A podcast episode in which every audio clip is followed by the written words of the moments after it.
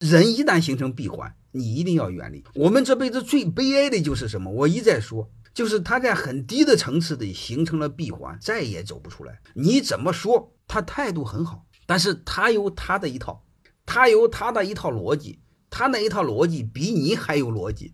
但是他的混蛋逻辑，我不知道你们职场有没有这种鸟人，这叫老油条，刀枪不入，油盐不进，职场老油条，你千万别刀枪不入，油盐不进，自认为感觉很，这是非常恐怖的事儿。凡是自认为自己什么都懂的人，他一定不是明白人，他经常怀疑人生，经常发现自己知道的什么都是错的的时候，他开始明白了。水满的时候就油盐不进，就类似这个。我最怕的是什么？你大学刚毕业，你碰到了这样的鸟人。我更怕的是什么？你们是孩子，你的父母是这样的鸟人。各位，这事毁了，你这辈子出不来了，这是最恐怖的事儿。我也很无奈，我看了太多的这样的职场老油条，不论什么事，他总有理。但是 N 年过后，你会发现，他依然很穷。